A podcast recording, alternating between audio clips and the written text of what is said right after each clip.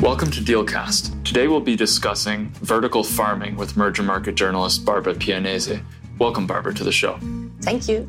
First, Barbara, an introduction. What is vertical farming and why is it an interesting sector?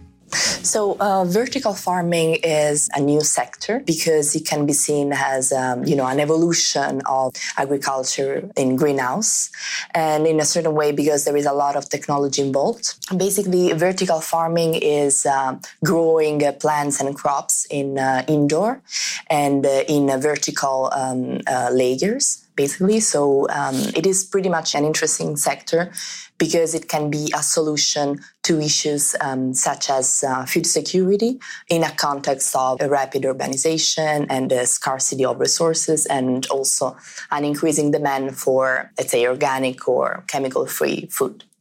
And is vertical farming efficient or cost effective?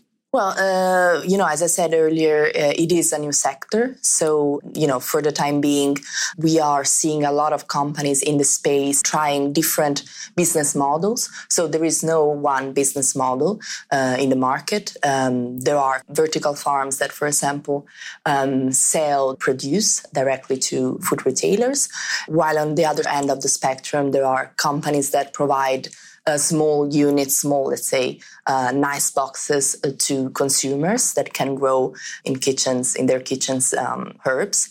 So for the time being, it's pretty much um, a new sector where it's still early to say if it can be mainstream in the future. But of course, you know, if it can, if it can prove uh, its, uh, you know, cost efficiency in the future, for sure, it will be increasing in uh, demand.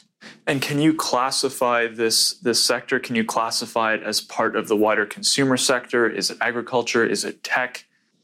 Uh, well, it, it is then uh, an interesting uh, question, of course, and and it, and it is especially interesting because vertical farming is basically in between everything.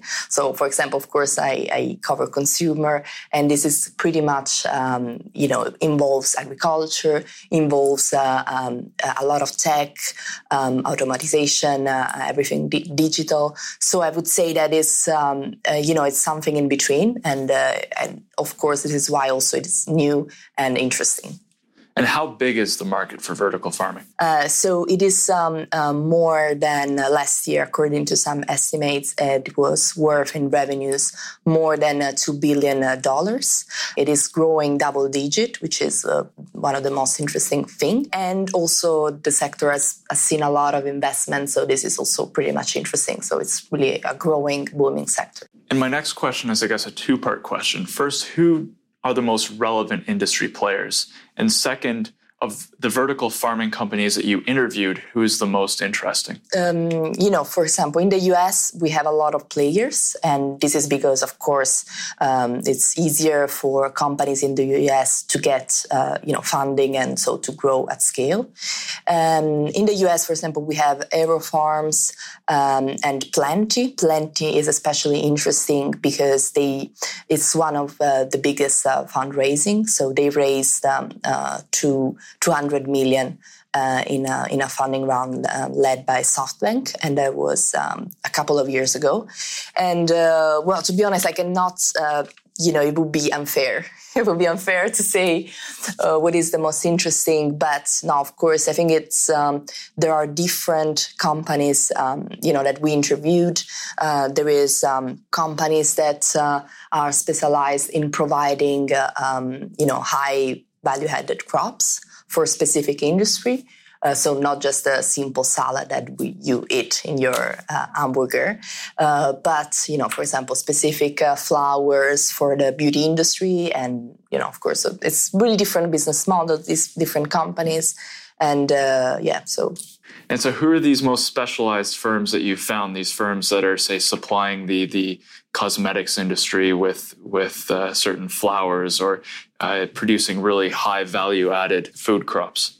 Yeah, yeah, there are uh, there are a few, and for example, um, there is Urban Crop Solutions, that is a Belgian vertical farming company uh, that is uh, looking uh, to raise more than 4 million in the next uh, three years. So it's uh, still a pretty small company. But for example, they are, um, they generated about um, about 1.8 million in revenues uh, last year, and they are really keen on developing high value-added crops um, that can be used um, in the pharmaceutical and cosmetic industries, where that are of course really high margins, and so they are more keen on you know paying premium for um, their crops. And what M&A transactions or what VC investments have you seen in the sector that stand out to you as particularly interesting? Let's say that, for example, for the time being, there are less M&A transactions because it's, a, it's still, um, let's say, an infant uh, sector. But at the same time, uh, we have seen a lot of uh, VC investments.